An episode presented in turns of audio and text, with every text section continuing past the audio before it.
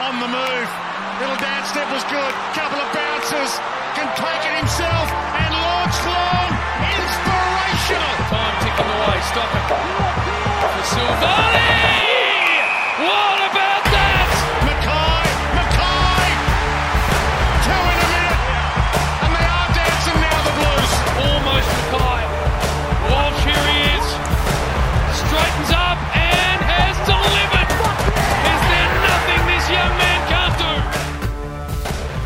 Hello and welcome to the Navy Blue Corner. I'm Ian, joined as always by my good mate Lockie. And look, mate, I am so sorry that you went over for that just complete and utter garbage show.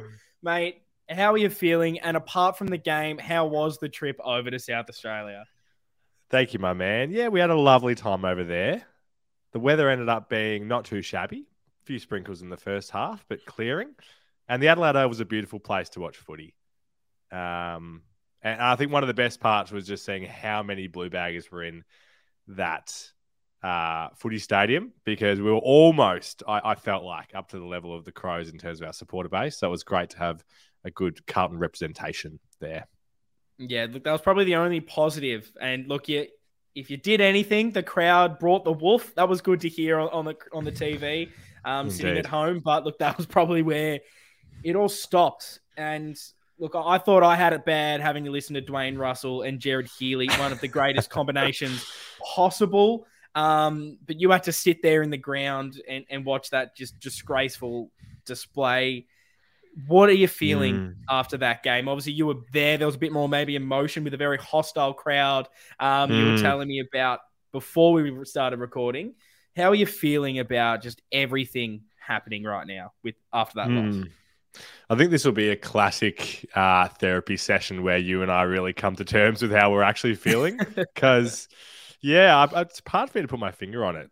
Like, there's no doubt everybody knows how disappointed all of the supporters are in that effort, especially considering what it would have meant for our season and with all the other results that happened. That just kind of like adds on to it. Yeah. Um, yeah, it just didn't feel like there was a whole lot at all that went right when you think about the positives. Mm. Yeah, I think that was probably the just the hardest thing for me. It's it's like sort of you can only really allow one poor showing throughout the season. You can kind of just go, okay, I can cop that. We just didn't show up this week for whatever reason. Let's go on to the next. You can't really afford to do that with four weeks to go before finals. Mm. So much to play for. Your last your last game before you play every other team that's currently in the top eight. They're the only Adelaide, the only team outside the top eight we have left to play, and Yep.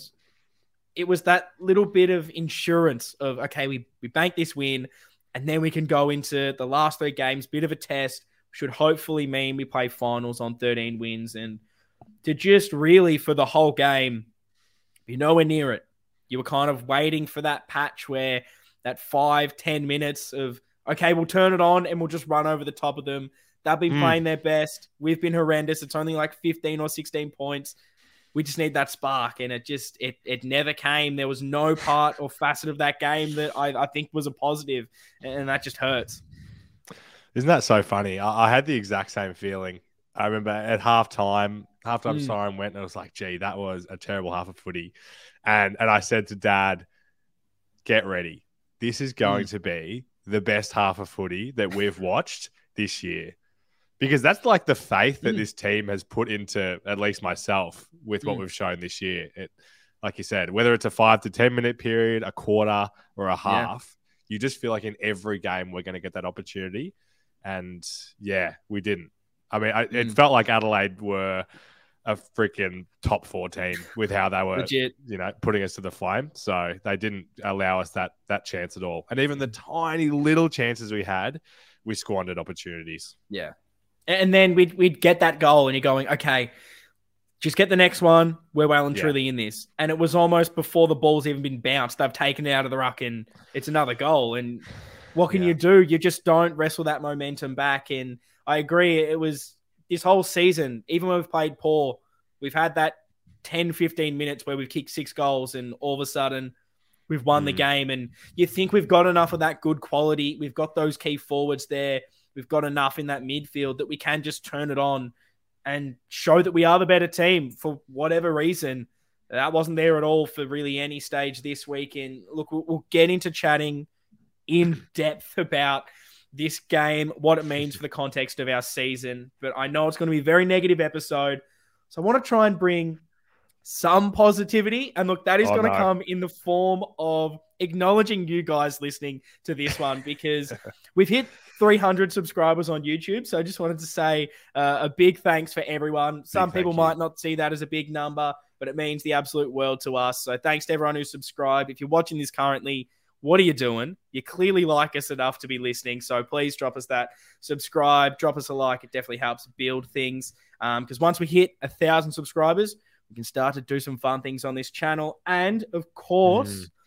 there's some other people that need a bit of a shout out because you guys are just you're too good to us. We ask for reviews on for on, on Apple Podcasts and because we know that there's plenty of people watching this, but there's so many more listening on their streaming services. So we said drop us your best five star reviews, and on Apple Podcast you can do a written review. And I'm true to my word. I said if you drop us five stars, I will read out what you have said. So let's get Here we into go. it. We have one from, and I'm going to butcher this name because everyone's got these little fancy usernames. Uh, so bear with me, but it is either Peak Owner or Peak Oneer. Um, you'll know who you are out there. Uh, they say best opening intro in the comp. If it doesn't get you excited for the baggers, Oh. I don't know what will. I replay the opening intro at least three times whenever the new pod comes out. Gives me Ah. chills, fills me with excitement and a spring in my step on my morning commute in the wintry depths of Melbourne CBD. Mackay, Mackay, and they're dancing now, the Blues. Uh, knowledgeable, even though I can't even say that word, uh, optimistic and level headed. It's a welcome inclusion to my weekly routine after the game. And then he's got a little bit at the end here that says plug for all your graphics, graphic design, and website needs. Get in touch with More Studio. Now, I just want to, I, I love that because I said this is about the shout outs. If you want anything on there, get it. in the reviews. But, mate. You've got a little small business there, clearly, or or I should say, a very big business. Yeah. What are you doing? Email us, sponsor the podcast, mate. we we will cater to any budgetary needs, high or low. Get in contact with us because, mate, this uh more studio could be the big sponsor of the podcast. All you have to do is email us at the navy blue corner at gmail.com. Get into that. Hit us up on socials because uh we need that money and we'll do about anything for it, clearly. Uh, so thank you. Oh, love it. Um, on to the next one. Also, just sorry.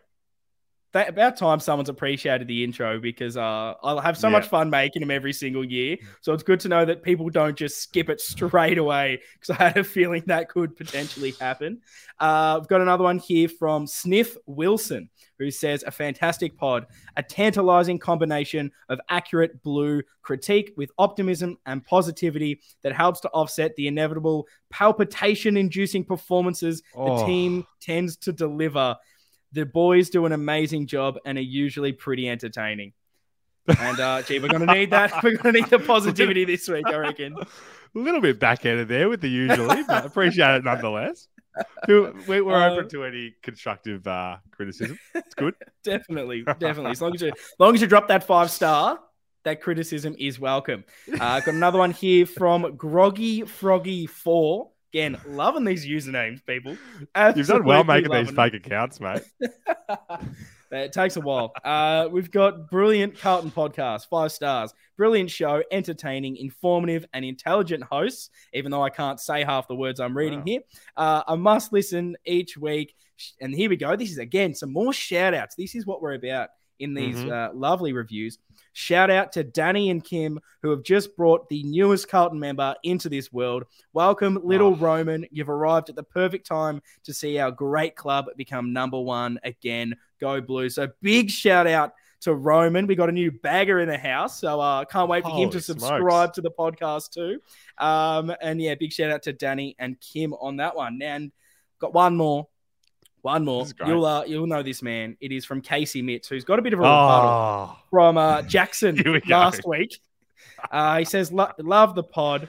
Keep it going, lads. might be early days, but some of the best in the business. Had the privilege of knowing Ian for probably longer than he'd like, but um, it seems anything you two do um, turns into gold. Always a fantastic listen, and, and this is where you get the bit of the rebuttal because this uh, is called Easy Money. It says, "P.S. I did end up in the Yarra, but the financial benefit of doing so well outweighed the cons, and can confirm Jackson was right. I did, in fact, stink. PPS, go plowman." And uh, that is all the reviews we have. So again, if you want to shout out, if you've got a small business, seriously, sponsor the podcast, but give us the Oh, five star review, and we will read it out next week. I love I love the range of reviews there. You you give the call to action, give us some reviews, and yeah, look, bit of free marketing for your business, shouting out the family. It's great. It's uh yeah, it's the it's the sp- the space for it.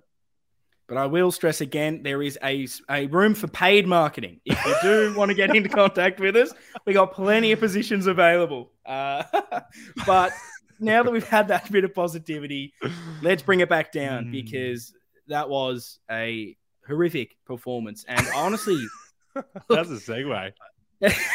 just seamless, some might say.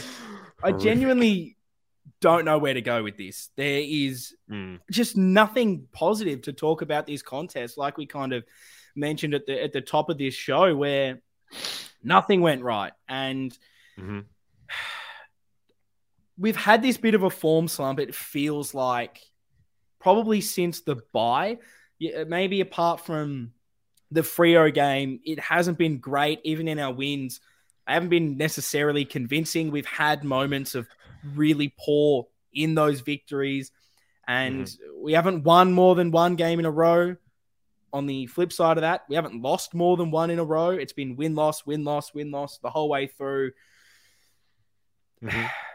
What are our problems and deficiencies, Lockie? Because you know we just we can't seem to get this form together. And honestly, like firstly, I don't want to really talk about this Adelaide game. So, like, what are the issues Yeah. that are causing this inconsistency? And I guess how can we solve them for the next three next three weeks and hopefully get into the finals? It's going to be a tough episode because obviously we're going to be trying to go solution mode for these kind of things. But I'm going to start by throwing that back to you for some different thoughts because I, Yeah. I agree with what you say.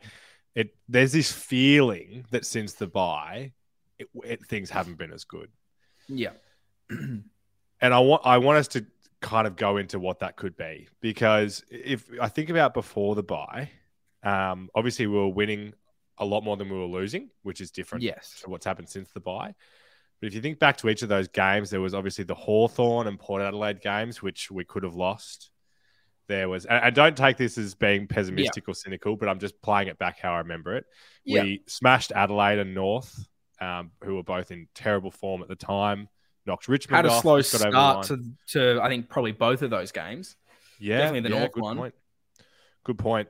So I guess the the thing part that I'm challenging here is ha, has the, have things changed? I know the the vibe Mm. feels different, but have has has our output actually been that different? I know that Mm. the score the res, the wins and losses column says so, but I'm I'm I'm just challenging that Mm. idea. No, I appreciate it because I think it it's weirdly almost about perspective as well, be, and just how much maybe one result can change things. Because we beat Adelaide. Let's just say that that happened. We're sitting here, we've beaten them. All of those wins, that the, the Essendon game, the um the GWS game, the West Coast game, all where we had some dips and then Yep. ultimately got over the top. You're going, we just it's professional, professional performance didn't play our best, did what we had to, did what we had to. And you're looking at the positive side of those wins. Whereas Sound like a Collingwood you- fan. so- don't put that on me. Um, you sort of start to lose this this game, and all of a sudden the perspective is, well, we haven't been good for the whole time.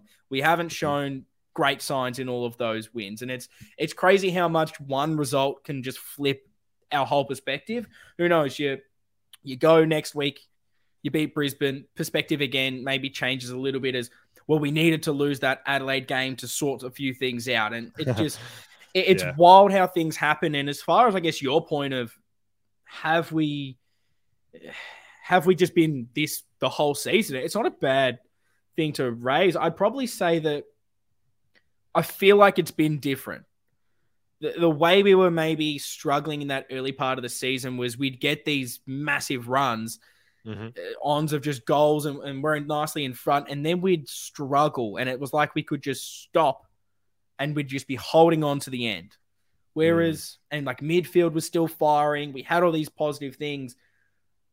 Whereas this second half, it's like everything that was good in that first half of the season is now struggling. And that's probably the big thing around the midfield and clearance dominance.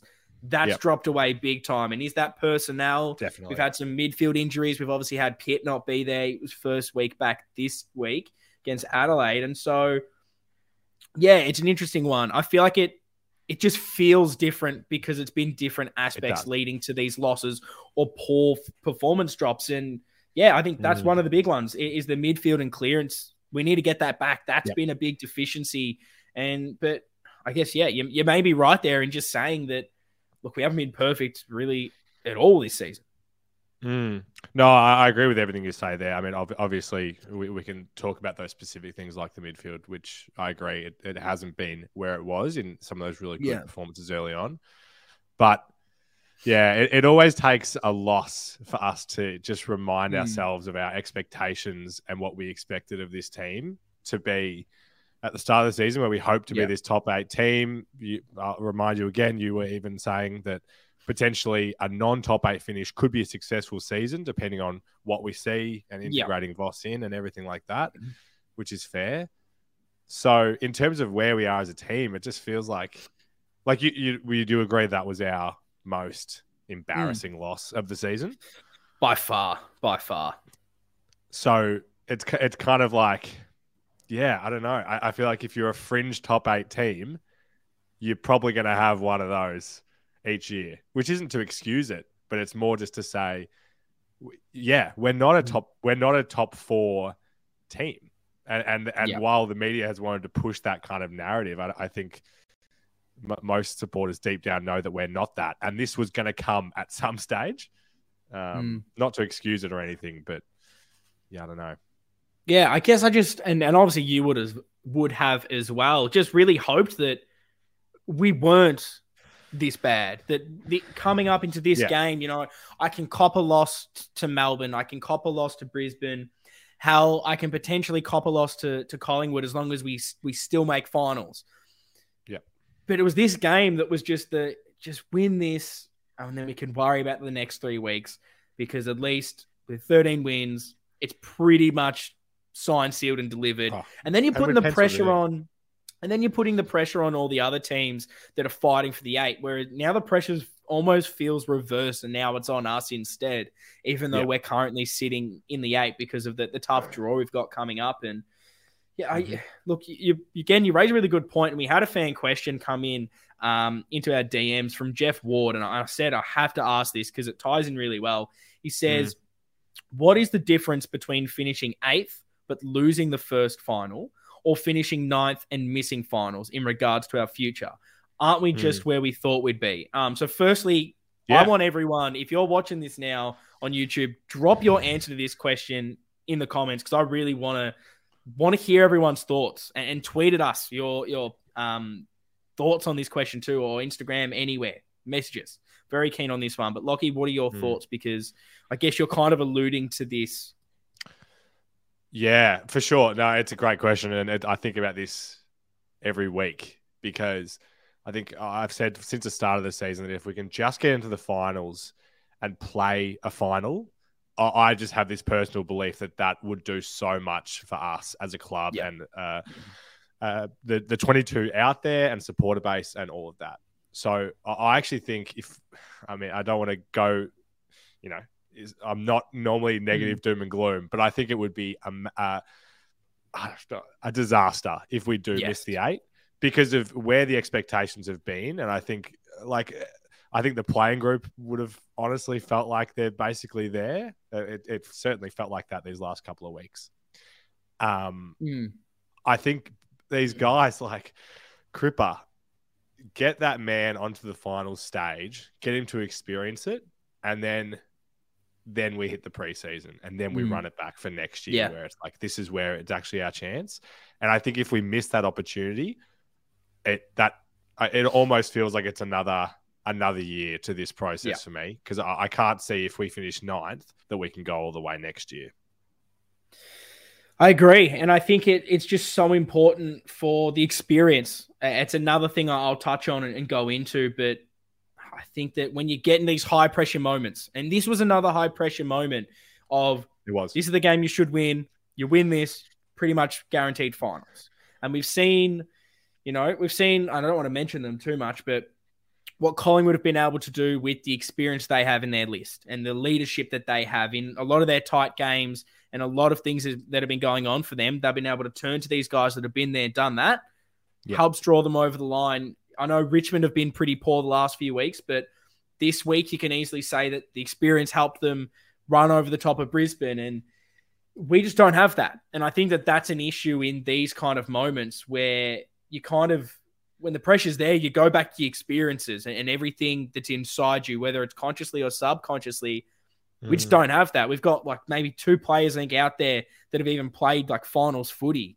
It's so ridiculous to try to grow and learn these skills. And so I think that the big difference between missing out on a final and playing one is just that valuable experience of knowing what it's like because every single game this year that the pressure's been hot, we've struggled in. And I feel like we Mhm. just need that. And it's that monkey off the back because I think Exactly. we were what eight and two at some stage this season. To to I think in the context of everything, having that many wins, starting off so amazingly, to miss out on finals from there, like what does that do? And I don't want this to be over dramatic, but what does that do for the psyche of the players? Thinking Mm. we've bottled this. And, and obviously Yeah. we can still make finals and I don't want to be super doom and gloom because we've got three games to, to fix this. But if that Mm. was going to happen, that's surely got to haunt you a little bit. And some players will use it as motivation, but there will be some that when they come back Yeah. to this experience next year, they draw back to, well, I bottled it last time, and that negativity starts to creep in. And yeah, so I think that it is very important that we make finals just for all the positive reasons that can launch us uh, being a, a contender again. Mm. And I do, I do believe that we still will make finals here. But you, the, the point you just made, it was what I was going to say. Exactly right. There's no way to know what the off season would hold in that situation, and yeah, whether the group comes together and it is like a, you know, a, a, the firecracker that Mm. you know launches us into next season, or something that does haunt, like you said. So. Yeah, um, I, I'm I'm still confident that we're not going to get to that point because I don't think that this loss necessarily defines us Yes. and is going to define where we are moving forward. But I think it does show that, yeah, we we, we sometimes we, we get we look at the wins and we look at the ladder and we go we and we think that we're better than we are. Mm. And look, I kind of agree. I don't want I don't want this to be like one game defining our season. As much as I wouldn't want one win defining the year, I don't want one loss to define it either because Mhm. so much can happen. So much has happened this season and we've seen a lot better than this. It's it's a horrendous performance. There's no reason we can't turn this around and I guess Yep. dealing with that leadership aspect that I kind of brought up, do you see that as being a bit of an issue when trying to deal with these scenarios, whether it's the in game pressure, whether it's just dealing with the moment of, okay, finals are here. We're coming up against a poorer opposition. Like, let's face it, Adelaide aren't a good mm. team. They showed us up, credit to them, but they're not a good team. I think they're bottom No. four or five on the ladder. Should be Yeah. demolishing someone like this. Do you think that the lack of experience, maybe in these moments, is an issue? And if so, I guess how how do you fix that? Yeah, it's a really good question. I don't know how to take it from a leadership angle. I mean, uh, what I wanted to say, and I know we- we'll get into all of this. It's it. These performances don't just happen without so many different factors. Yeah, I There's agree. not there's not one thing that that was the reason why we lost this game, and we can have our put our guesses as to what all of those were, but there's more than ten that that go into that go into this. And I guess at the end of the day, leadership is always going to be one of those things where I felt like Cripps did almost all he could did or all he could do. Mm. I thought Walsh was fantastic, even with some poor dispo- uh, disposal at times. But that, but then there's lots of other guys that we didn't Mm. see strong performances from. So I think the leadership is an aspect there, but so many things we could cover that all just Yeah. add together. I think Yeah. to, to be that performance. But what do you think? Yeah, I, I, I definitely wasn't trying to just say this is the one sole reason No, we no, lost. know. And it just comes down to we haven't experienced this pressure of trying to make finals. But I do think that Hmm. Just not have, like, if you're actually trying to look at this objectively and like we often do in a loss, let's try and Yep. solve this and see what is, how do we not make sure that this doesn't happen again? And I think that one of them just, and it's not an excuse at all. And I, I hope people aren't thinking that I'm using this as an excuse because we are coming up against one of the youngest teams out Yep. there on the weekend. But because like not many players on this list have dealt with these kind of things before, I think that it has to play some sort of role. And I know it's been spoken about before as like that. I mean, the Luke Hodge type um, coming into Brisbane definitely helped propel them forward a little bit. And I don't know if there's anyone like that out there. I don't Mm. know what it is because we all kind of hoped that the coach and, and having that experience in the coach's box would help us a little bit. I, I don't know if that has really been the case in this scenario. So maybe there does need to be something on field of just one player on the list having done something and, and can you Mhm. can draw on it because when these moments come where you're not playing well and, and you need to fire up, if you can turn to someone that's been there and done that, and that doesn't necessarily even have to be a premiership. I Yep. feel like that's a lot easier, but really, apart from Cripps, no one else really stood up. I think everyone else had their probably worst game I've ever seen them play for us. And I, I genuinely don't know how that can happen. Like I, I it has perplexed me since it happened. I think that's what's made me so angry about this game and just so I don't even know what the, the, the word is to describe the emotions that I'm feeling after this game.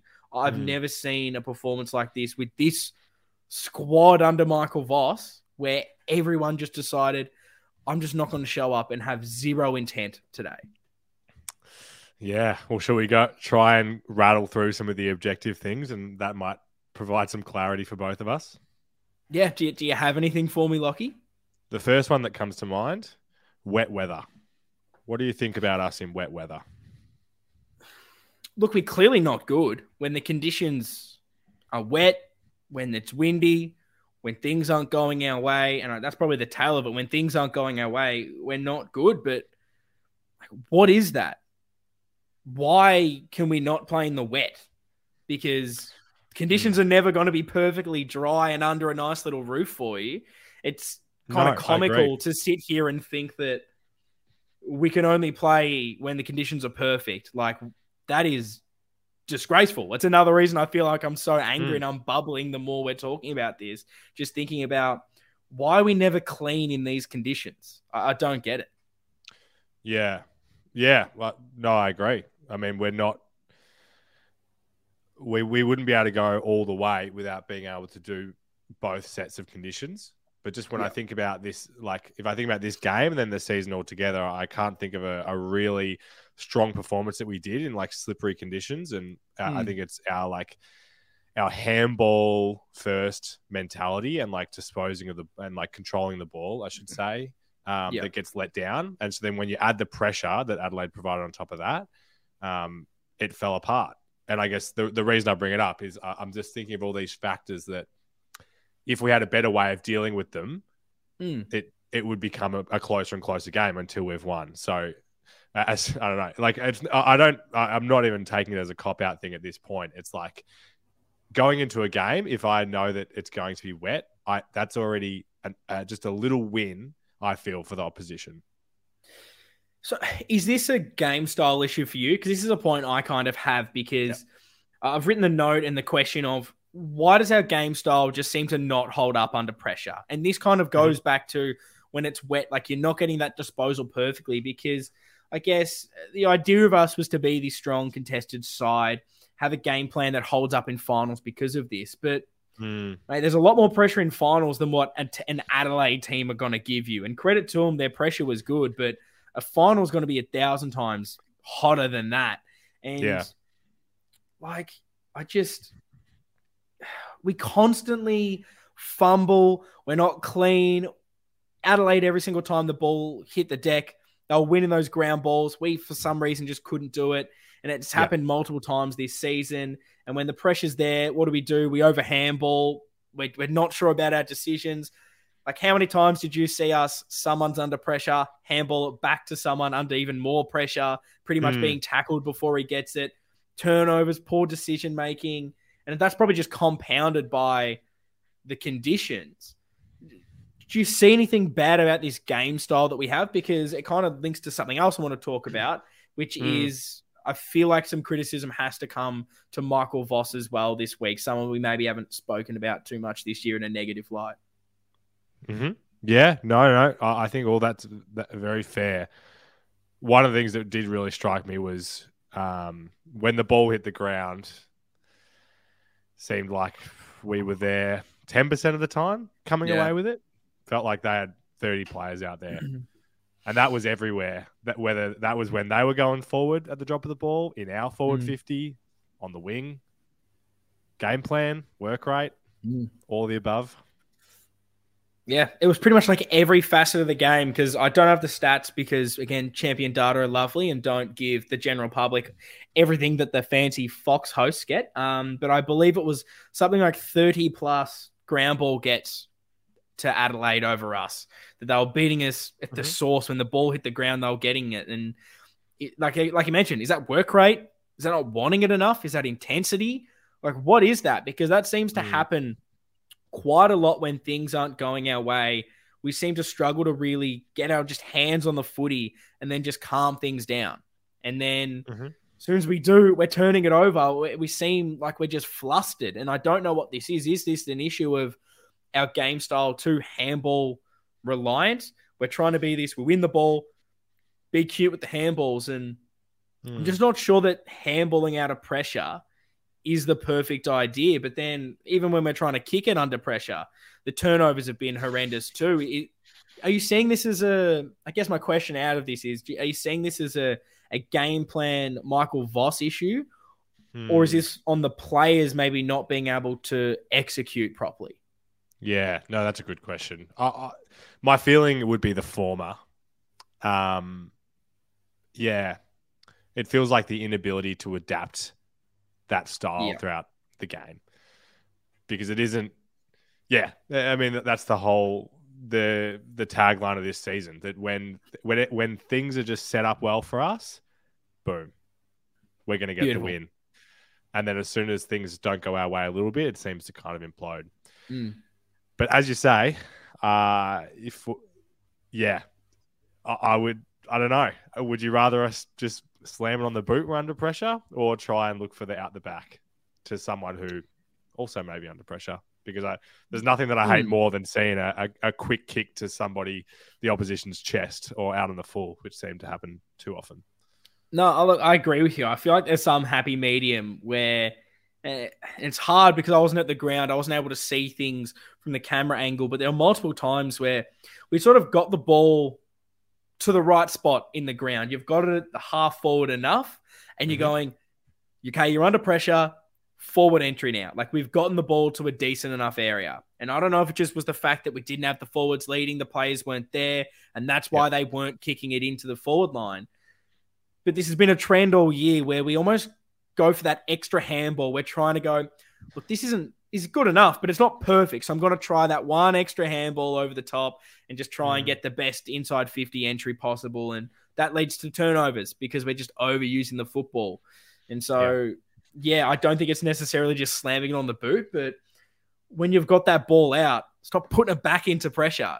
Just get that ball moving. Mm. And I feel like sometimes our decision making, maybe it's just reverting back to this.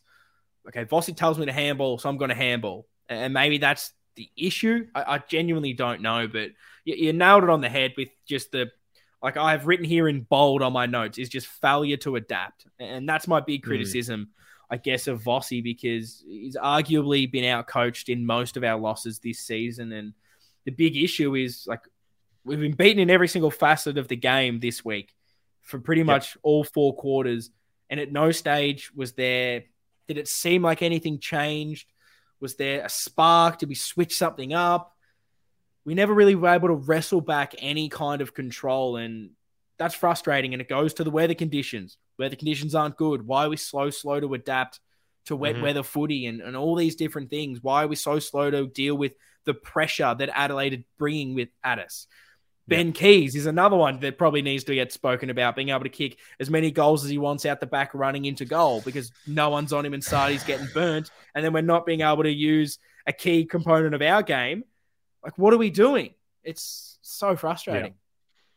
And that and everything you covered then is just, I guess, why I feel there's so much frustration about this game because there's just so many. There was just so many parts that I guess small improvements in a lot of areas would have just been a really different result for me because, like, Yeah. they might not, not make a lot of sense like that, but like the decision making, I felt was almost there at times Yeah. like it was just like these almost things and the skills that like the like the one extra Mm. handball like you say Yeah. or the slight miss kick and it's just the fact that all of these things came together in Mm. this one game there Yeah. was the sauce thing during the week and all the pressure on the club because of that and then we had obviously three players go down injured during the game pitt didn't seem like himself Weeders hasn't seemed like himself Yeah. in forever harry couldn't do it it's when you have 50 things all together that's Yeah. how you lose by 30 to a bad team No, not like you know, like no one had a good, no one apart from Cripps had a good game. Every single person was poor, and this is going to be one of the dumbest questions I think I'll ask today. And I don't want again people to think that I believe that we needed to have this loss or anything like that, but it's just it's a question for conversation. Now that we've had this loss, Mm. and again, it's kind of like the Geelong game where I'm going, well, we need to learn from this. We need to deal with it. Like, do you feel like because we've maybe had these form slumps, we've had the like few issues we haven't got on top of, whether it be the, the center clearances, whether it Yep. be the intensity, struggling with the pressure, whatever you want to say has been a consistent th- negative theme for us this year. Do you think we almost needed this embarrassment to potentially go, okay, well, we've been maybe scraping a couple of wins here. Maybe we do need to address some of these issues? Or was it just a Mm. reality check of where we are? hmm. Did did any part of you after last week's game sense this coming? No, not one single part of me thought this was coming. Me neither. Me neither. And that's Is that overconfidence? like last week's game was we thought pretty poor, really. Yeah. Like for a 30 point win. So maybe so maybe it's a bit of both of your questions. I don't know. I don't know what it's necessarily going to change in terms of our preparation for Yeah. Brisbane, personnel, game plan wise. Yeah, but it certainly felt like the the first quarter this week felt like the G- GWS game, where it was like, Mm. hmm, don't, we don't appear particularly intense about Yeah. it.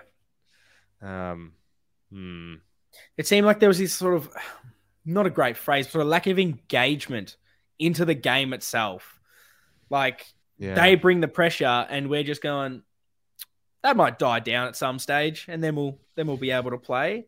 Like we just that. weren't ready to to to bite back at it, and that's like that's a little bit worrying for me. And, and I again, I know like we're it's a hard thing trying to break down these games because you almost go too hard into things. And again, we could easily come out next week, beat Brisbane by 10 goals, and then we've forgotten Mhm. about this game. And we're sort of over analyzing all the negatives. And, and I hate doing that. But I just genuinely, this game was disgraceful on so many levels. Like my, my least Yeah. favorite part of this game, the missed tackles. That would probably Oh no, we've we've lost Lockie's microphone at the perfect time.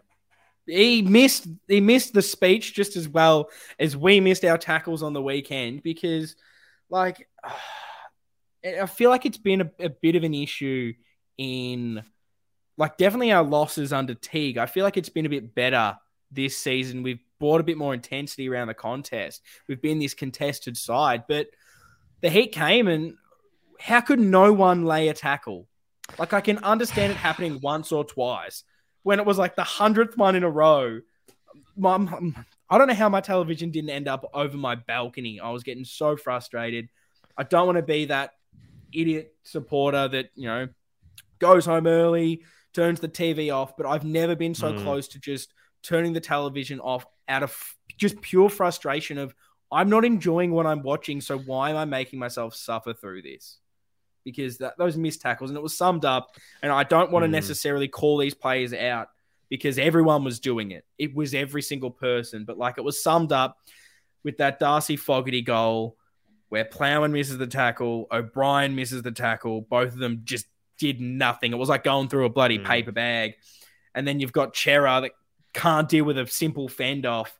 And then he, he strolls through, snaps a beautiful goal, making an just a a shit foot. He's not a shit footballer, but he's a subpar footballer. And we've made him Mm. look like prime Ablett, prime Dusty, prime insert, superstar of the game. And like, how many times do we do that? You can add Josh Worrell to the list of almost debutantes of us making look like bloody superstars. It had all the hallmarks of a, a awful Carlton performance, didn't it?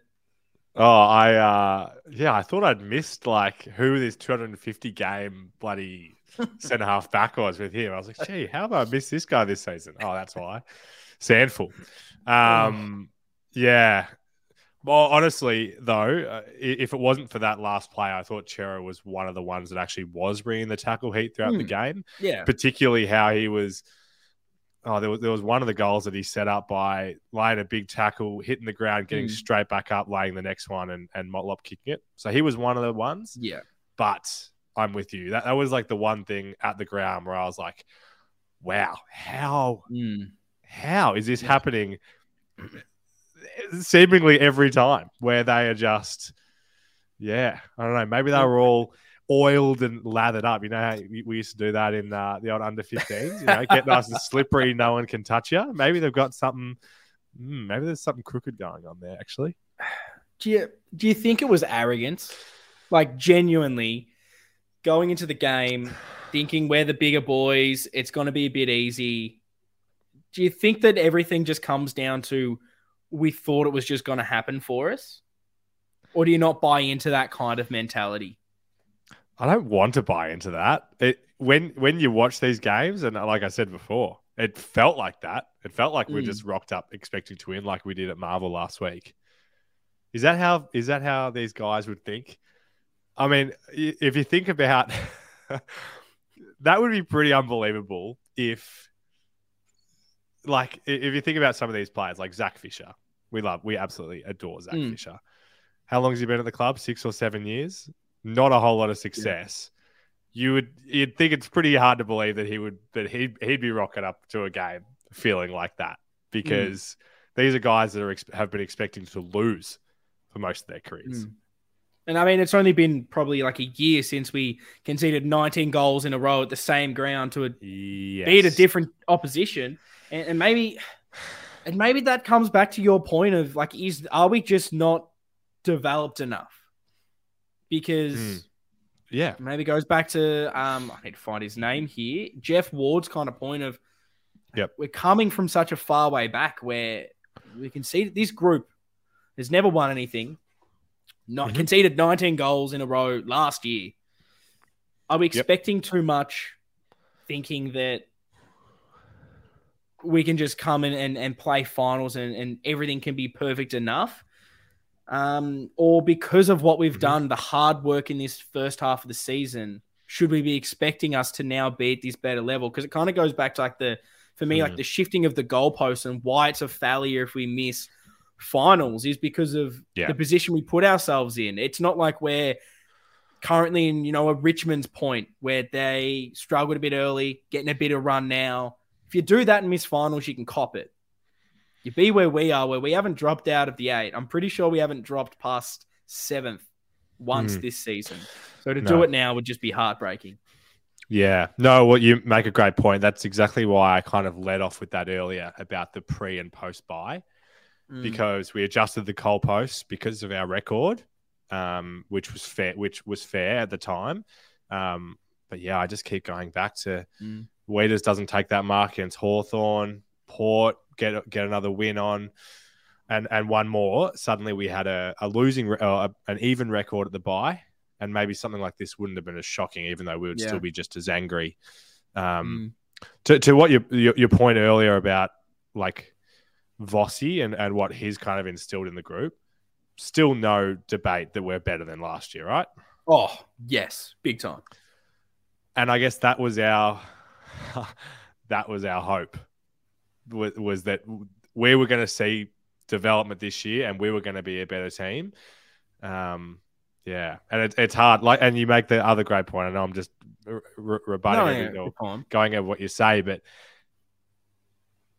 anything could happen next week and the Mm. week after. And the crazy thing about footy is that these games are sometimes just these isolated boxes. And even though there's themes and there's all this stuff that we can look at, it can all be out the door so quickly. Mm. And yeah, that, that's why we we love doing this and breaking down the games together and bringing some sense to it all. But at the end of the day, sometimes, like I said, everything just goes wrong. And then the next week, all those things just kind of seem to fix themselves. And we just don't Mm. have answers for it. Yeah, it's so tough. Like, yeah, everything went bad this week, and I almost wanted to talk about this at the start because it's. I, I can't believe we've gone like forty minutes talking about this game that I didn't think we'd be able to talk about it for for five Mm. minutes, and there's clearly probably two stories that I really wanted to get into because maybe it's a bit more fun in some aspect. But let's go into the first one, and that is talking about the thing that we've kind of touched on this whole episode, the big theme, and that is finals and how do we get Yep. there. Now, I'd love to get your thoughts on this because, look, if we're looking at what needs to happen, I believe I've somewhat crunched the numbers like many with the predictor. Oh, we love the predictor. I think pretty much every single person living, and maybe this is going to come back to haunt me, pretty much said St. Kilda not in the conversation. Throw Mhm. them away with the, the draw they have coming up. Yep. But then you've obviously got Richmond and the doggies and us sort of vying for two of those positions. And if we basically now have to win at least one game, and we have to hope that one of Richmond or the Western Bulldogs at least lose one of their games. If they win all three and we win our one, we don't make finals. So, mm-hmm. how are you feeling about finals in general now, Lockie? Are you are you confident? You think that we can do it? Laying out down the numbers, we got three games to turn it around. Yeah, I'm confident. Um, it might be hard to believe after the 45 minutes that everybody's just listened to. But like I just finished saying, I, I really think that a lot of what we saw on the weekend is going to be isolated. I think we'll be able to beat Collingwood in the last round. And I do think we're going to come Mm. away with one of these other ones. And that, that's that's how we felt when we looked at this period a few uh, a little while back. We are like, you know, we want to, we Mm. need to get, we need to knock off some of these top teams. Yeah. And we think that we still can do that. Um, and, and the weekend didn't change that for me. So I'm still feeling good, Mm. but it's just frustrating that now it's even an equation. And I thought I'd be bloody Yeah. de- deleting the ladder predictor from my uh, browser. It's back. Uh, no, it's it's an interesting one because, like, I don't think I'm I'm confident. I'm probably looking at it a different way, and, and my Mhm. I'm not saying we. Of course, we can make it. We could win the next three, finish top four. Like who who genuinely Yeah. knows what could happen? The team might go, "Oh, what have we done? We've been being a bit lazy. Let's fix it." Who knows? But Mhm. sort of my point of view is, regardless of whether I think we can or not, if we can't beat, let's just say for this instance, one of Brisbane, Melbourne, Collingwood, mm-hmm. which would be zero wins from our last four games in the season. Like, frankly, we don't deserve to be in finals. That's not good enough. You need to beat the pointy end of the season, winning games of football. And if you can't win any of your last four games, you just don't deserve to make finals. Like, naming a team that does. And further onto that, talking about these top eight teams, I actually went through this and I went through the top eight at the moment. I didn't add on Richmond and the doggies even though I think that both of those are in that contention. So I just looked at the top eight as it stands now. Mm-hmm. And how many wins has every opposition in that top eight had against other top eight sides? So going through them in alphabetical order is Brisbane has won three, Collingwood four, Freo five, Geelong four, Melbourne three, St Kilda three, Sydney four. So the bottom, the least wins anyone's had is three. Brisbane, Melbourne, St Kilda have all had three wins against top eight sides. We've only had two currently. Now, I get it. We haven't played all of them. We haven't played Mhm. Brisbane. We haven't played Melbourne. And we have a chance to rectify Collingwood as well. But currently, we've only beaten Sydney and Freo. Mhm. Probably not good enough. And I get it can it maybe this point switches if you throw in a doggies and Richmond because we both beat those guys. But currently as it stands, two out of seven isn't finals worthy. Hmm. I'm not sure where I stand on that. I think I think the difference between finishing first and finishing eighth is enormous. You'd agree with that? Yes. A, a team finishing around eighth or ninth, you you're not really contending for the flag, and Mm, that's where I think that we are, and that's where I think that we are. So, I don't I don't th- I don't think that if we make the finals right now on 12 wins that we didn't deserve it, because we still got those 12 wins on the board, and that's how it works for me, and we and we can disagree on that. Do like obviously that would be like I said, that's uh, a t- it's a terrible outcome if that happens. But I still think that if we are one of the eight, top eight teams on wins, we deserve to be there. And I'm not gonna Mm. I'm not gonna be going into the first week of finals if that happens, going we don't deserve to be here. I still think that we do, but but. At, at, still, at no point in this season have I Mm. really deep down felt like we're going to compete with the with the teams at the top, and and Mm. that didn't change this weekend. I felt like that a week ago. Yeah, I totally get where you're, where you're going with that. I think I'm more thinking in like the context of where we are and what the teams around us are doing with three games to go in Mhm. us going on and the potential of us going zero and four to finish the season Yeah. with every other team that would have been in finals having a lot like having more than two wins against the teams above them that's Yeah. not good enough and that's not good enough to make finals and i guess that's where i'm sitting with this in Mm. it's in our hands it's no longer the we can cop a couple of losses it's okay it's in our hands Mm. we win games of football we make finals it's possible of course it is Totally. but if we don't, then got no one else to blame but yourself because yeah, as I mentioned, I just think you don't win any of your last four games, you're just not good enough. And that uh, that's Mhm. just that's it. Totally. I mean, it's yeah. If if that is what plays out, we're definitely going to be feeling a lot different about Mm. this team than we did a, a week ago at the bye. Like that would that would feel like an implosion. Yeah. Um, but yeah, I mean, I mean, yeah, you, you're not wrong. So outside of the eight, looking at it, we obviously lost to the Suns and the Crows. So it's it's those two losses that are biting And us. Richmond if And you if- want to throw them in there, but I oh, oh, agree, oh yeah, that- no, I no, agree you're right. they're more or less not in that conversation of like the ones you should be winning. Yeah, yeah, no, you, you're spot on. I forgot about them. So that, even if you just say that we knocked off Gold Coast, which was just an annoying game, and Yeah. this one that we should have won. Injuries as well, which I mean we had in this game. I don't want to use that as an excuse because clearly we were bad before and after. It didn't change. It's another game we had injuries and for whatever weren't able to adjust. If you want to throw that back in there, Yeah.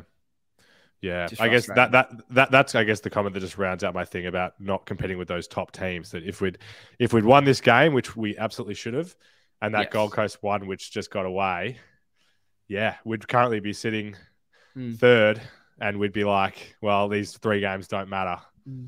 Um, it's so hard. It's all it's all sliding doors. yeah, I, I guess I keep I keep almost trying to get to another topic. Stop talking about the game, and, and more little questions come into my head, which is why this Mhm. podcast is going for so long. okay. Um, we obviously it's the pressure again. The, the and I'm talking like physical pressure, tackling pressure, pressure Yeah. on the ball carrier. Probably another week where I feel like the same kind of players keep getting found out in this pressure to some degree. And I don't hate naming them because I there's other good parts of their some of these players' games, and Mhm. it's not an isolated issue because everyone was so bad.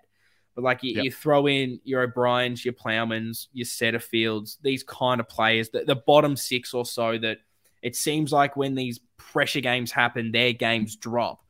Yeah. Is that a bit of a concern for you personnel wise? I know Hmm. tried not to make too much of it when he said it, but every time we have some of these performances, it makes me wonder.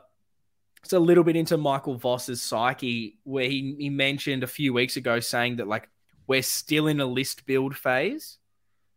And you can Hmm. take that one way where you just go, oh, obviously he's saying we're not the polished finished article, we've still got little bits to go. Or is there more to it in him just thinking that a lot of these players aren't up to where we need to be?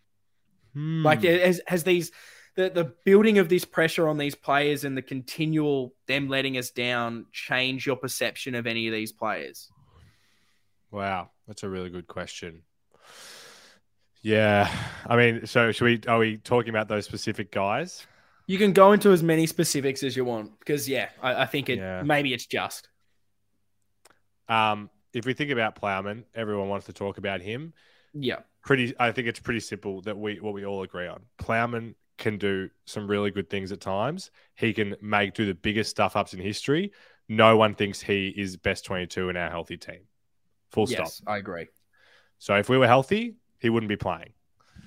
Um, then uh, like obviously Setters has had to work his way back into this team, and it's only really kind of injuries that allowed him to get in. And then Lob is a guy that a lot of people think a lot of people have said he's our most improved player this year. Mm. Um, and we never and we always knew that that toughness wasn't going to be his number one thing, and that he's an Yeah. outside guy. So that's what comes to mind with those three guys. Where, yeah, I mean, throughout the season we've been questioning are any are any of them in our our best best Yeah. team? You can, uh, yeah, you could argue Mm. very strongly that all three of them aren't. And if we were fully healthy right now, that would be three outs. So, I'm not sure if that's what Voss is insinuating Hmm. with those kind of things, but would I I feel like you would you'd agree that those three, you know, yeah, I, I don't even know what I'm getting at. Like it's th- those three guys aren't, yeah, they are, who who Yeah. knows if they're going to be future players or not. Mm, it- it's such an interesting one. I think that it's so hard. You know, Setterfield, he's such an interesting player. He started the season pretty decently. You're like, oh, Yeah. maybe he's found this new role. We're getting a bit more development maybe out of him. And then slowly but surely, you you get the old set of Setterfield where he just doesn't seem up to it. Drops down to the twos, gets some form again, comes in as one of his best games against GWS. You try not to go too high with his performance. You you want to hmm. Talk about it like we did last week and highlight it because I like getting around these players when they do have a good performance. Then flip side on the next week as awful performance. He was nowhere near it. And I get this kind of game, particularly when we're under that pressure. We weren't able to move the ball to the areas that we wanted to, which is on the outside. And the wingers were going to have poorer games. And uh, probably more for Setterfield. I just felt that he just wasn't existent. At least Lob was in areas. We maybe didn't use him a few times when we should have. Yeah, he turned the ball Mhm. over, and that's not good enough. There's still some question marks on O'Brien whether he is perfect and whether he's going to be in that team, like you mentioned. I think he's definitely ahead of anyone else we really have on that wing. Exactly. it's, just, it's the Setterfield again. It, probably not maybe up to it. Plowman, look, he did well defensively. If I'm going to say anything, I think he played on McAdam for most of the game. Didn't have a goal. smart. Who normally kills us. Normally plays pretty well. So you've got to give, I guess, some credit to him there. But it's again his deficiencies, and, and this kind of like the uh, as a sort of whole holistic view of the list and and the team currently looking to play Mhm. finals. You probably can't have a player like him in those high pressure moments because probably more often or not, he makes those mistakes. Positioning isn't right. Thought Nick Newman before he went off with the injury wasn't good with his positioning on multiple times. He got burnt. Saad was bad when he was made to defend with Ben Keays on him. It was just so many just and I'm not saying it's Saad's a bad play that he's going to get dropped or anything, but Hmm. yeah, it was such an interesting performance. And yeah, it makes me w- wonder about a couple of our bottom performers and whether that they are going to last. Because when Mhm. that pressure comes, which it, it's going to, they just seem to not be able to handle it. Well, I, I feel like we've answered the hypothetical well there because for a team that isn't sitting on top of the ladder, things are going to have to improve for us Mm. to be able to win a premiership. And that's either the current players in the team get better, the players that are not playing, either injured or in the twos, get better, Mm. or we bring in other players, draft Yeah. or otherwise. So it, it it kind of goes without saying almost that it's like yeah when when even when things are going well, there's improvements to be made, and you can ask those Mm. questions. Um, it's just a shame, I guess, that some of those guys like I don't know what it is about Plowman that makes because the there was a hundred errors in this game Mm. but his four or five just seemed to just send shockwaves around Yeah. the entire stadium. I don't know what it is about the poor guy, but when he when he fumbles or or turns over a handball, It's it just sticks out more than anything. oh, That's interesting. Um, look, man, we've we've gone for a long time, and I'm I'm keen to keep this going. Um, but let's change tact. I when we finished the game, I didn't want to have votes. I didn't No. think there was enough people that deserved it. Um, so I didn't ask the votes for you guys, but for the sake of our the integrity of the navy blue corner MVP medal, that uh, you know, if anyone wants to sponsor that, uh, I'm talking to you, man Oh, gee, you've got- review. dollar signs rolling through your eyes this episode. I love is- it. it is- You're, you're a it is commercial for- man. it is up for grabs if anyone wants it. Uh, we will sell our Oh. soul. Um, but we will give our votes. Um, and if you do have your votes and you do want to let us know, again, drop in the YouTube comments, tweet at us, send us a DM, whatever you'd like. Honestly, we do appreciate it. I just thought most people wouldn't want to give their votes, so I thought we should Nah. skip it. Lockie, you give you three, two, one? Two, because really, I thought I almost just wanted to give the the, the five Yeah. votes straight to one person. Yeah, you would have got a lot, a lot of Darcy Fogarty three and that kind Also of bullshit six. I can't so- count. Apparently, um, that is six votes. Give me Cripps three, Walsh two, and I know you touched on him for the tackle earlier, but I wanted to give Cerra the one. And if I had Yeah. to give four, it would have been McGovern, apart from his uh that kind of costly Oh, turnover that he had. mistake. One mistake, I thought he's intercepting and and he was starting to it took a step forward to being that old. The old Gov, you know that old Gov from those two games and preseason game at the start of this season. So I'd give him uh, the 0.5 if I Yeah. could, but unfortunately not. But you've burnt him. So no vote for you, Gov, according to Lockie. Um, I've obviously gone the three to Cripps. Thought he was by far really the only one that can come off that ground and hold his head high. 41 disposals.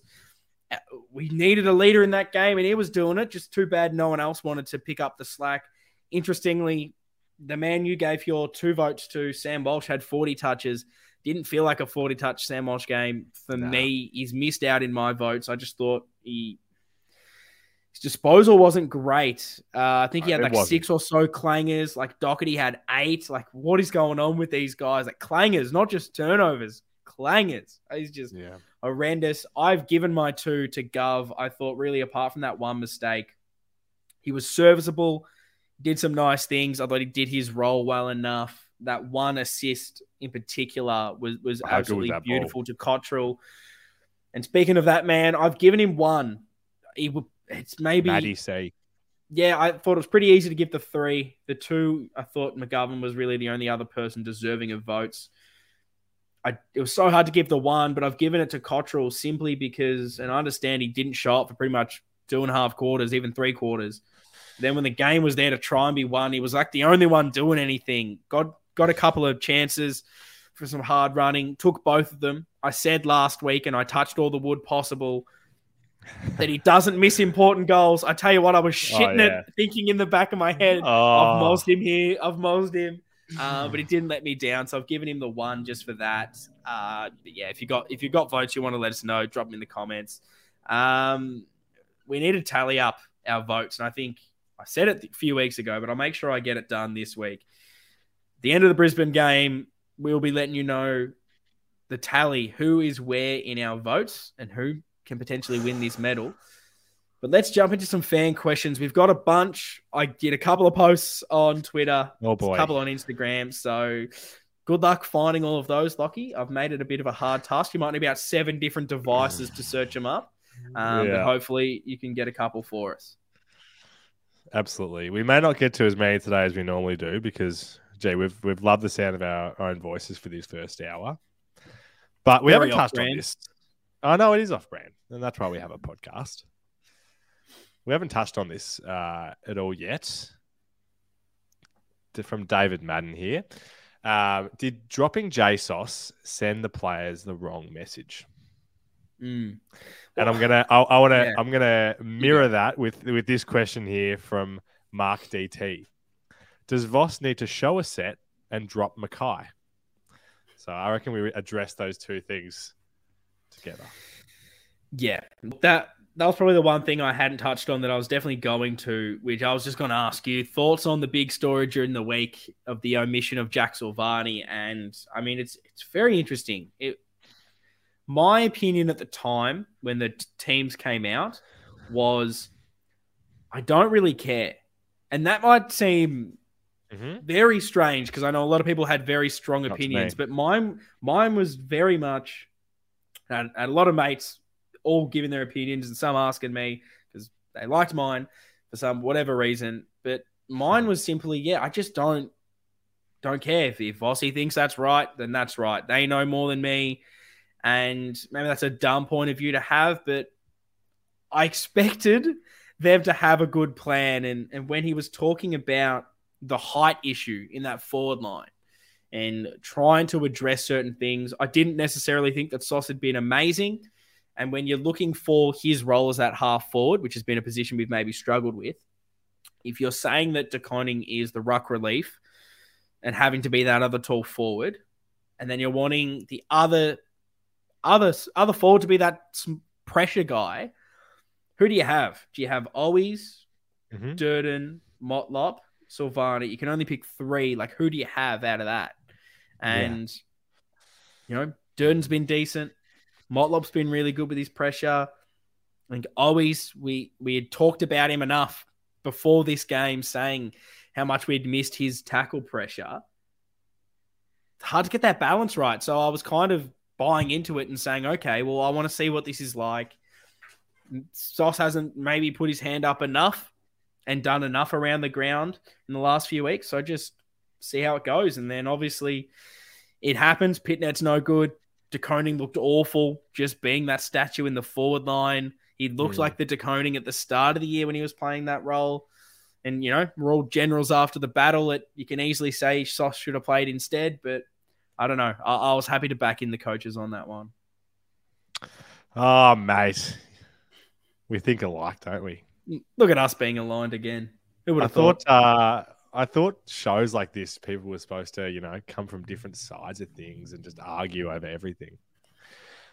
The one the one part that gets me in all this though, why do you think, and maybe and maybe you kind of covered it then, why did Voss or not Voss, I shouldn't say Voss, why Yeah. did the club say omitted for JSOS instead of managed? knowing that he, he he's appeared a little bit beaten up, knowing the like they obviously knew the outrage that was going to come from this. They didn't, you know, you know what I'm saying. They didn't. Yeah. That they they didn't do this going oh like no one's going to bat an eyelid. They knew that the the, the supporter base was going to be outraged. Why do you think they didn't choose to to say Honey and Silvagni both managed? maybe this isn't answering your question directly, but if if the match selection committee are going, gee, we can't drop sauce, we can't say omitted because a couple of people might get a little angry, they should be fired immediately, is my Mhm. opinion. You shouldn't be worrying about what I'm having to say as far as your team selection goes and what you go out to Mm. say. And if you're going to have him the sub, then he's not managed. So if he's dropped and Vossi comes out and says been dropped for it's nothing in his game, we're just trying to get that team balance. And did they maybe get it right? Did we go too tall? Maybe.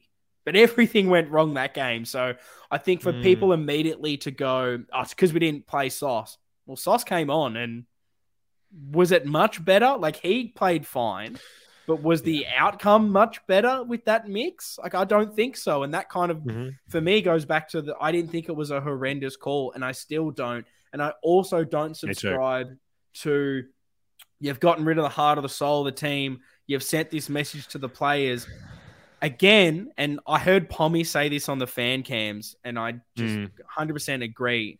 Where he's, I think he said basically, if any player sees the news of their teammate Silvagni dropped and goes, oh, well, there's the heart and soul of the team.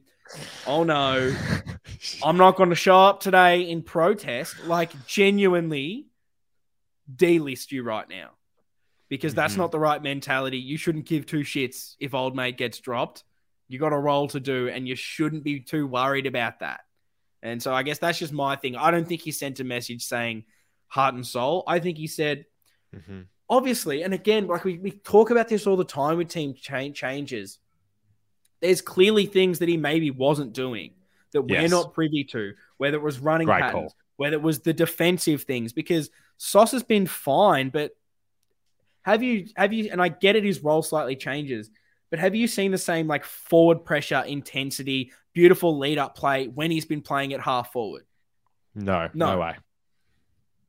So does he deserve to stay over a TDK that's been playing quite good that they maybe go, well, he, he maybe adds a bit more marking into that forward line. He's Mhm. a better ruck. That's probably what we're after. Winning it back at the source, which has been an issue. So I just I I understood the outrage because we all love Sauce. We all think he's Mhm. probably best 22. If I was to write your mind, he's definitely in there. Mhm. But I, I just thought the outrage was a little, a little silly, maybe. Yeah. Oh, I'm so glad that you, you said all that. I, I wanted us to go into it a little bit because there was just so much commentary of it over the over that period, and there's still going to be, um, Yeah. depending on when we see the team this week. Um, and I just completely agree with every point you made there. And the, the one thing I just kind of add, which you kind of touched on, um, you know, this idea that yeah, like TDK can be that forward. Like we we, we believe that he's got it in him. We're not going to know these things unless we try them. Mm. So the other option, like like you were saying, take a small forward out, like don't bring Owies back or whatever. Cool. I'm sure they thought of that option. Mm. They decided not to do it. Could have played Pitt another a third week in the VFL. They would have thought of that option. They decided that this option was better. Mm. Like it's it's not like it's not like they were just at the table and went, hmm, yeah, I think I think it's Silva like Silvagni. Well, he could be the one that comes out, like whatever. Like they looked at all of these bloody options that they could have done, pros and cons, and this was the way to go. And he might be back next week, and he might be the sub again, and he might not even be in the team. Mm. I bet uh, I still am going to have faith in the decision making. Yeah. And again, that selection was not the reason we lost that game. Lack of hunger, No. tackle pressure, not being able to deal with Adelaide's pressure, all of that was much more of an issue than maybe us being slightly too tall or maybe not being too tall with with Sauce in there. It, it's an interesting one. But yeah, I mean everyone everyone's in and everyone's entitled to have a different opinion than me because there's so many out there that, that do believe that that Sauce should be in that team. And, and I guess I kind of agree with that too. But I just, I'm starting to have these opinions with Carlton in particular where I just, it's not worth my energy. If they think that's that, I'm going to back it in. They have enough runs on the board so far for me. Love it, mate. So you're dropping Harry? no chance am I dropping Harry. It's like the one good thing we have. I get his form maybe hasn't been amazing, but I have seen that. I've seen that floated about. But why would you give up like the one point of difference that you have, which is uh, the reigning Coleman medalist, him and Curnow in your forward line. The chance to kick 12 plus on an opposition between two players. You keep that every day of the week. I don't care if he's having a bit of a slump. Who's who else? Who are you, who are you going to play instead of Harry? You want Silvagni to be the lead up forward? Jesus Christ, you're kidding me, aren't you? Murkov, Ian. Think outside the box, mate. Come on. Get Garv back down there. Let's jump onto the gram. Um, go on here from Nicholas Agius. Um, a few guys we've talked about, but you know, I feel like it's worth looking at it from this take. Are Plowman, Silvagni, and Setterfield all being played out of position? Oh, I don't think so. Question from Nicholas there. I don't think so. I'd say O'Brien. Sorry, it was O'Brien, Setterfield, Plowman. Plowman, Silvagni, Setterfield. Oh, Silvagni. Uh, I mean, Silvagni kind of when he was like ruck relief. I think is that high yeah. half forward that leads up, connects the play. Um, Setterfield. I mean, I don't know what he is. I don't know. No, me neither. He hasn't, shown, he hasn't shown me enough to be that gun inside mid. The opportunities on the outside, he's been okay. We need depth there. Plowman, yeah, I think he's just a back pocket. He is what he is. What about you? yeah, no, I agree with you. I uh, I don't have anything to add to that one. Thanks for the question, Nick. Uh, back onto Twitter. As always, so many questions about changes. So I reckon we can start to look can, to next we week. segue 100%. And because we love a segue on this show. Um, try and bring the energy back up a bit. I need to, I'm going to put some pep into my step. Let me have a drink real quick. No, we like that. We, have right. got to get, because again, we I want to stress this is not enough.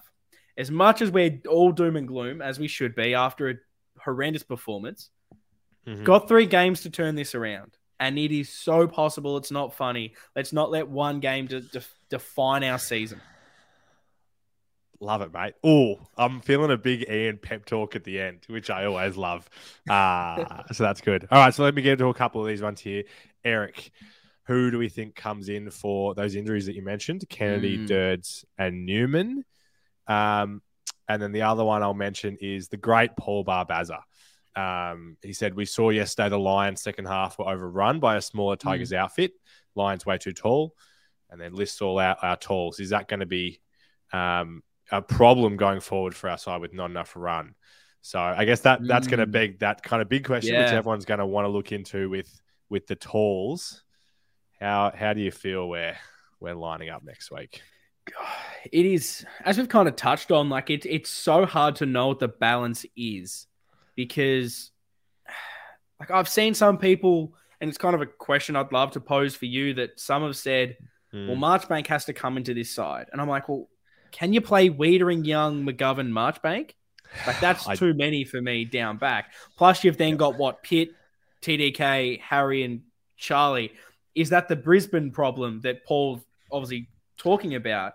And so yep. you take Marchbank out of the equation, and then you're going, well, like what's the trade-off and what's better? And I think this is kind of what Voss is talking about because it's either you get a better ruck in TDK. Let's just say, and I know Pittonet didn't have the best game. Yep. But he's our number one ruck, and I'm locking him in regardless. I, I think he'll be better off next week. He was clearly dominating the two, so he was good enough to go. For whatever reason, struggled like many. We're locking Pitt in. So you're either getting TDK as a better ruck and a tall option down forward that maybe disrupts our two talls, but again, mm-hmm. you're getting the better ruck and the target. Or you're getting a lesser ruck in JSOS, but you're getting maybe a shorter forward line, bit more dynamic sort of part to it. I don't know what's better. Brisbane, no. if they're taller, is it better to go small? I, I genuinely don't know. I, I feel I feel yeah, like yeah, yeah. No, well said. Do you go all of them because you've obviously got now Durdin out? The only other replacement is a Honey who hasn't been great. You'd probably say you'd rather J Sauce. Do you go too tall and, and match it? Like it's it's so hard to get the balance with the players that we currently have.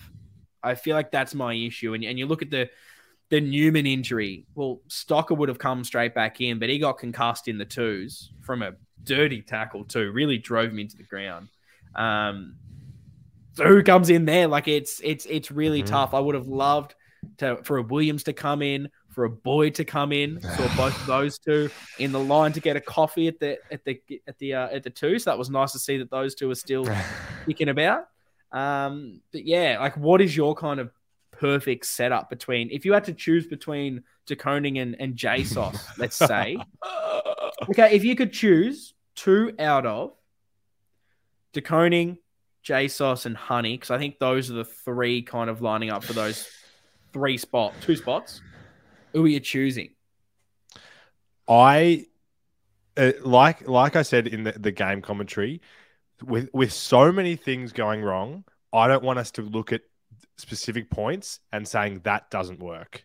Yeah, And that's what I want to say about these rucks. I don't not want us to be writing off Pitt and TDK based on this weekend because Mm. everything went wrong and it didn't look like a great decision.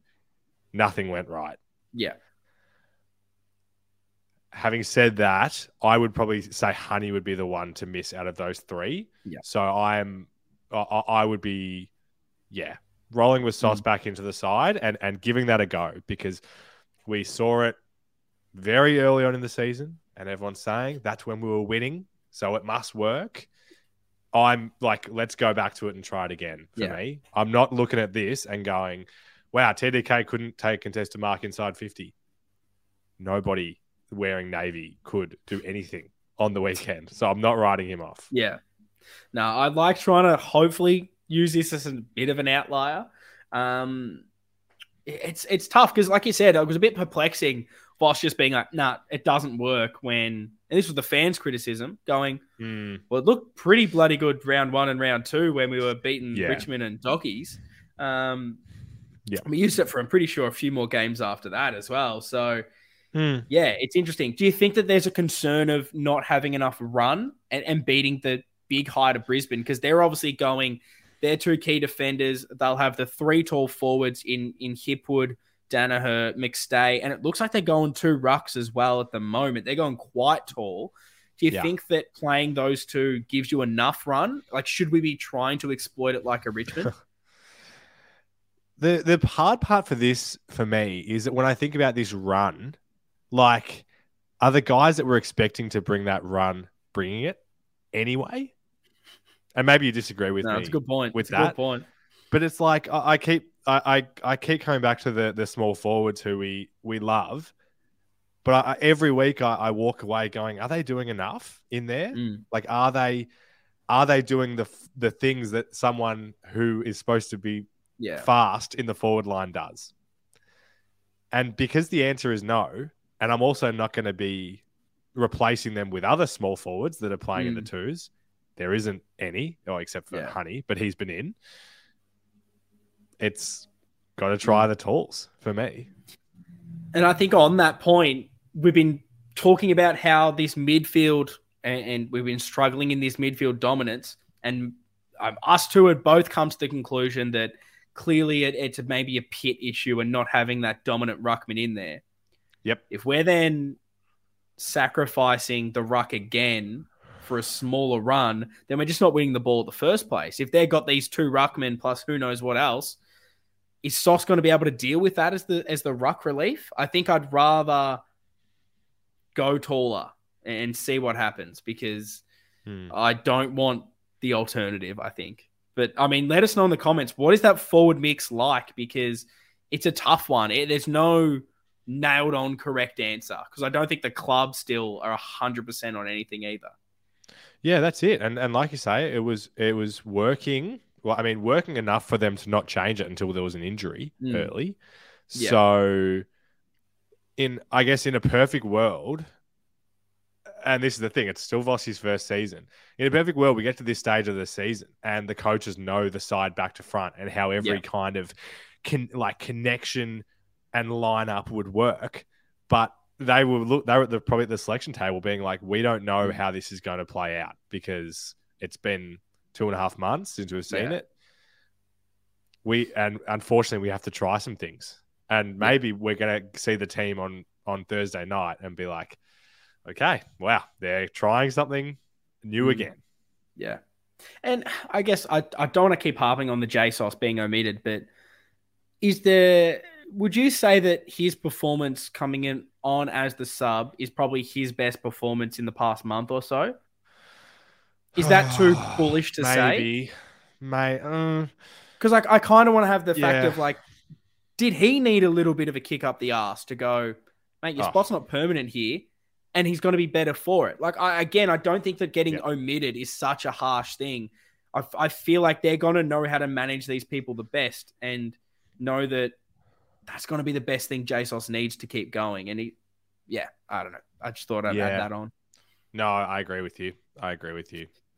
Do you have any other fan questions before we get into a bit chatting a bit more about Brisbane? Because we've gone this long, we may as well keep going. Let's go, Brizzy. Give me the Okay. Lions. So, look, they're coming off a loss to Richmond where they led by 42 points. Good. That was, of course, at the MCG where I don't know the last time they won at the MCG. It's been a bit of a hoodoo for them, like Adelaide Oval for us. We're playing them over there, which means it's going to be a little bit more difficult. They're coming off a bit of a loss, so they're going to be in the historical sense that we kind of say. They're going to be fired up. On the rebound. But on the flip side, you surely have to expect some sort of response from us. Brisbane would surely be shitting themselves. I have a couple of Brisbane mates that I've been chatting to just about footy in general over the past few months. And a lot of them have been saying that they don't expect to win against Carlton. They think Carlton will beat them because they don't think that their defense can handle our two tall forwards. And they think our midfields are very similar. Now, if Brisbane supporters are thinking that, they're going to be shitting themselves going, fuck, why do we have to get Carlton off the back of their worst performance of the year? Because we Mhm. had all the missed tackles. We had no tackles ourselves. The pressure was bad. The coaching group are going to be hounding them. The playing group are going to be up and about. Surely after that, going, we can't be worse. I don't want to sound like an idiot Here we go. but I'm genuinely seeing a bit more positivity going into this week, thinking that we're a bit more of a chance than maybe I did the week before. Because like their defense has been highlighted in the media quite a bit as a bit of big weak weakness. Richmond sort of tore them apart with repeated entries. They seem to struggle a little bit when the pressure comes with repeated forward entries. And I guess if we can win it at the source, get the ball in there enough, their defenders will not be able to handle our two full our two tall forwards. And so, I mean, it's going to be an interesting contest. I knew the optimistic pep talk was going to come. It's That's come ripped me through. right up. That's why I'm confident. Yeah, no, I definitely think we can win. I'm not. I'm not taking anything from this game as a reason that we won't Mm. win. Um, look, Brisbane are a great team, and it, it, it's you know we're certainly Yeah. not going in as as favourites. Um, maybe that's a good And thing. our form maybe- hasn't warranted that either. Of course, of course not. And and and to your point earlier, like if if we felt like we were going into these games expecting to win, there's no chance that we're going into this one expecting to win. So maybe if you believe in that kind of thing, then maybe it is the kick that we need to get back on track. Mm, yeah. Uh, guess what kind of changes are you making? Oh boy. Because we've got some we've got some issues. We've got Newman with his knee. I wouldn't expect him to come back. He obviously gets the studs in there. Opened up quite a lot. Hard area of the body to heal nice and quickly because you're constantly bending those things. I tell you what, that's my You uh, doctor. Um, you always say that too. Yeah. Exactly. I'm I'm pretty well versed in the medical field, as you would all know. And speaking of that, you've then got your Durdin with his shoulder. Um, so he probably will miss as well. And then you've got Kennedy with that concussion late, Mm. which didn't look good. As soon as you see that sort of arm go up, it, it's never pretty. And it was Oh, a bit no, upsetting too because I thought he was one of the better midfielders that kept applying himself all day and, and trying his hardest. So, who's coming in for all three of those? And then, are you making any changes on top of that? And then who are the six fellas that you're dropping? Makes Who's healthy nowadays? Who is healthy nowadays? It seems like if you had to put your money on it, is Hewett going to be ready? I am low key worried about Hewett. Yeah, low key worried. It seems like and I don't want to get my tinfoil hat on again. Oh no. if you keep reading the the uh, reports, the injury reports, it's very reminiscent of every player that ends up being out for like six months, where they're going, "Oh, we'll just we'll see how he is next week, and we'll uh we'll double check him then," and then all of a sudden he's got like he, his foot's actually been amputated or whatever, and he's gone for a year. I'm very, I don't know what's going on with Hewett. I think it's his back um, that is the issue potentially, um, but yeah, I'm not confident that he'll be back. Dow for Kennedy. Kemp four. Newman. Do you think then that's too bring- tall? And then bring Sauce back into the team for Yeah. Dirds. Yeah, it's tough. Is it too tall? was- Potentially. Yeah. Look, I was I was at Williamstown, I tell you what. Beautiful picturesque ground. Oh, I've never been too. down there before. Tell us Good lord, is that place incredibly cold with that sea breeze. I had to Oh, sit in the car for 15 minutes after that game just to warm my hands Oh, up so I could feel them again. Um, Oh. And it wasn't a good showing. You, you'd kind of hope you have a bad performance in the ones. There's plenty of players that are, are busting to burst into the ones. And I tell you what, gee, there was no one. They lost to Williamstown, who had won about two games before that. It was very reminiscent of the Carlton game where midfield was nowhere to be seen, Yep. got outclassed by a weaker opposition, couldn't play the conditions. Mate, Williamstown is not a hard ground to play. Breeze goes to one end of the Mm. ground, on one, literally the wing. What do you want to do to create play? Probably not kick it long down the wing where the breeze is blowing towards. And I, so what do we do the whole the game? ocean. So what do we do the whole game? Uh, short kick, long down the line. Short kick, long down the line, and it was just it was awful. But who Give played a, well? yeah. I'm, I'm keen to hear your thoughts on on the, the listed players. I thought Kemp was probably our, our best. Played down back for most of the game. Was pretty good. Um, late in the game last quarter, deployed as a forward because we had the breeze, and it was just like get the tall timber down there and see if we can do something. I thought he was Mm. probably one of the most composed throughout the game. Marked well, definitely was decent along the ground. Was using his bit more running capacity a little bit better. Definitely our best.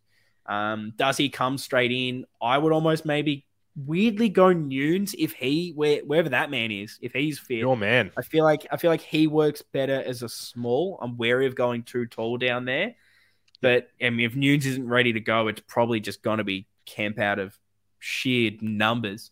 Um, but he was the only one that really put his hand up for me. Obviously, Stocker gets concussed, was playing pretty well before then, would have been the perfect Newman replacement. Fogarty had 30 disposals. Thought he was pretty shit though.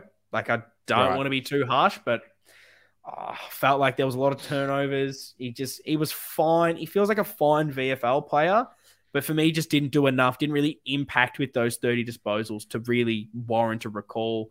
Um, Martin played at sixteen disposals in a goal. The goal was late. I felt like it was Jack Martin of he's disappeared for three quarters of the game. Oh, there he is, and that's all you get Yeah. from him. Played as that high half forward, pinch hit in the midfield. Didn't have the impact I would have loved for a Jack Martin trying to burst back into this team. Wouldn't surprise me if they just selected him because they know what you kind of can get from him Mm.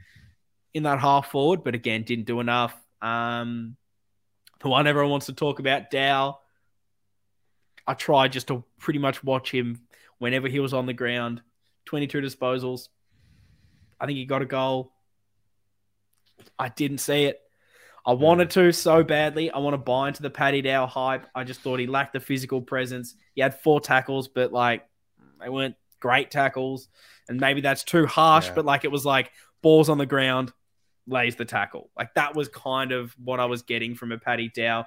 Didn't think his clearance work was there that everyone's been talking about, being this burst from stoppage. We need to fix our center clearances. Here comes Paddy Dow. I didn't see it. And I, I thought it, it, the Paddy Dow wasn't on show, and our midfield got outclassed in that game. So I can't really go, yeah, he was perfect. But if Hewett doesn't get up, he just simply has to come in because we don't have anyone else. And I I wish him say. luck. But yeah, I, yeah. I mean, the only other player I thought that was good, I mean, Marchbank was like fine, but didn't really do a lot. The only other person was really Jack Carroll. Hmm. who look he's nowhere near the finished article. I'm not asking for him to get recalled into this game. It wasn't the most polished performance, but he showed enough glimpses that I was like, okay, we've definitely got a player developing nicely. And in that last quarter, I remember I got in. I didn't really get into the huddle. I was outside the huddle at three quarter time. Well, wasn't in the middle revving up the boys like I wanted to. Um, and I remember hearing Paddy Dow in particular, and I did like this from him. Like the first thing as they all get into the huddle, Paddy Dow's like, "We're gonna bloody win this, boys." And like they were down by like ten goals, and he's going, "We're winning this," and I loved that. So I was hoping to see him spur the boys on. Instead, it was Jack Carroll that I, I found was that little spark.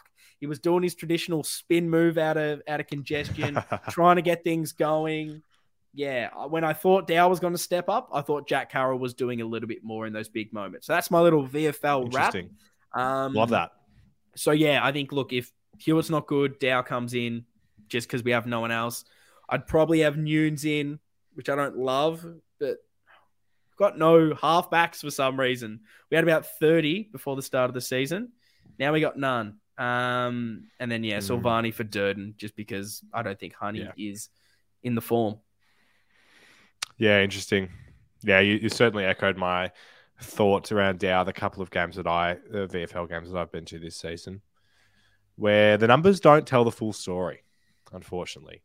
Hmm. But I agree. It- it- when- I think when, yeah, I guess it was when Hewett went out, we're like, well, there's no better time than now for him to come in. And he still didn't come in. And now if Kennedy's Yeah. going to miss as well, I mean, Gee, bring in Fogarty. take- yeah, exactly. It's going to take every one of our midfielders going down for him to come in. So I think he will. But yeah, look, it's not. Mm. Well, Not is excellent. there is there anyone else that you would want to see make way? Because there was obviously a lot of poor performers. Is there anyone that you go on top of those injuries, or are you just more, which is how I am? So I'm going to kind of answer it for you, which I love Yes. to do normally. Oh, I love it.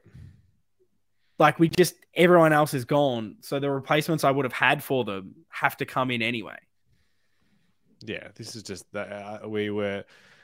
Yeah, we, we spoke about this uh, about the players. Like if you if you want to drop one of these guys, you got to bring someone back in, Mm. and odds are the the the coaching group sees them as a, le- a, lower player on the hierarchy right now Yeah. because they're not playing.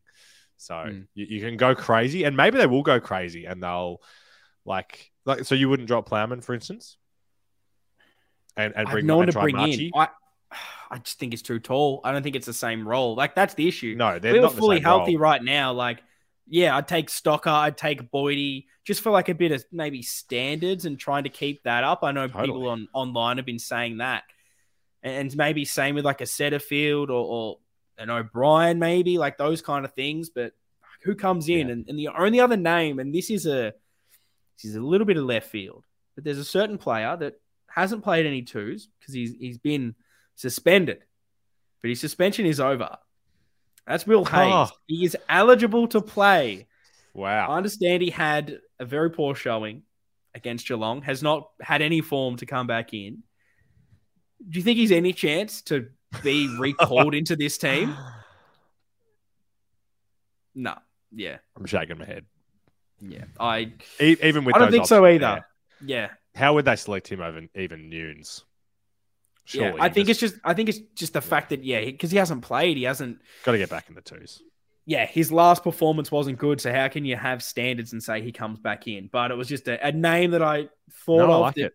was someone on the list that was actually not injured for once. But yeah, I mean, let us know in the comments your team changes because it's a tough one this week. And I know some are wanting to completely wield the axe, which I think I would have done if there weren't this many injuries. But Yeah. I don't know. I watched the twos and I wanted so many players to just show me what just we're coming up to finals. The VFL team's coming up to finals. They're probably not Yeah. going to make finals now. It's very reminiscent of the firsts where everything just turned to shit on that Saturday. I don't know what happened, but none of them really stood up and, and showed me that because so many of them are like an injury away from coming in and all went, no, I'm not going to put my hand up, which was a bit disappointing. Um, we've been going for a while. Is there anything else you would love to to touch on about the Adelaide game, about what you want to see this week? Any just just anything really you want to say on the pod. There's one thing I want to say, mate, to end off this one. We're going to bloody win on the weekend. And I can't wait for next week's pod. Hundred percent. Look, I I know that every Carlton supporter will be cheering on Freo and Port Adelaide this week, and we because we need it. We need it for the uh for the ladder to make things a little bit easier. But even then, it's in our hands, and like I said, we can't go zero and four and expect finals. Let's go up to Brisbane. Let's show them that they're no good. Like that. Like I mean, they forty two points up and they lost. We can, we can beat this mob and, and why not now? We'll be bouncing back from a, an awful showing that we have discussed in length. So surely the boys will hear this and they'll have to fire up. They but will. look, that is going to be the end of this one. We are very excited for the last three rounds. Let's get up and about. Let's cheer the boys on. See you guys next time.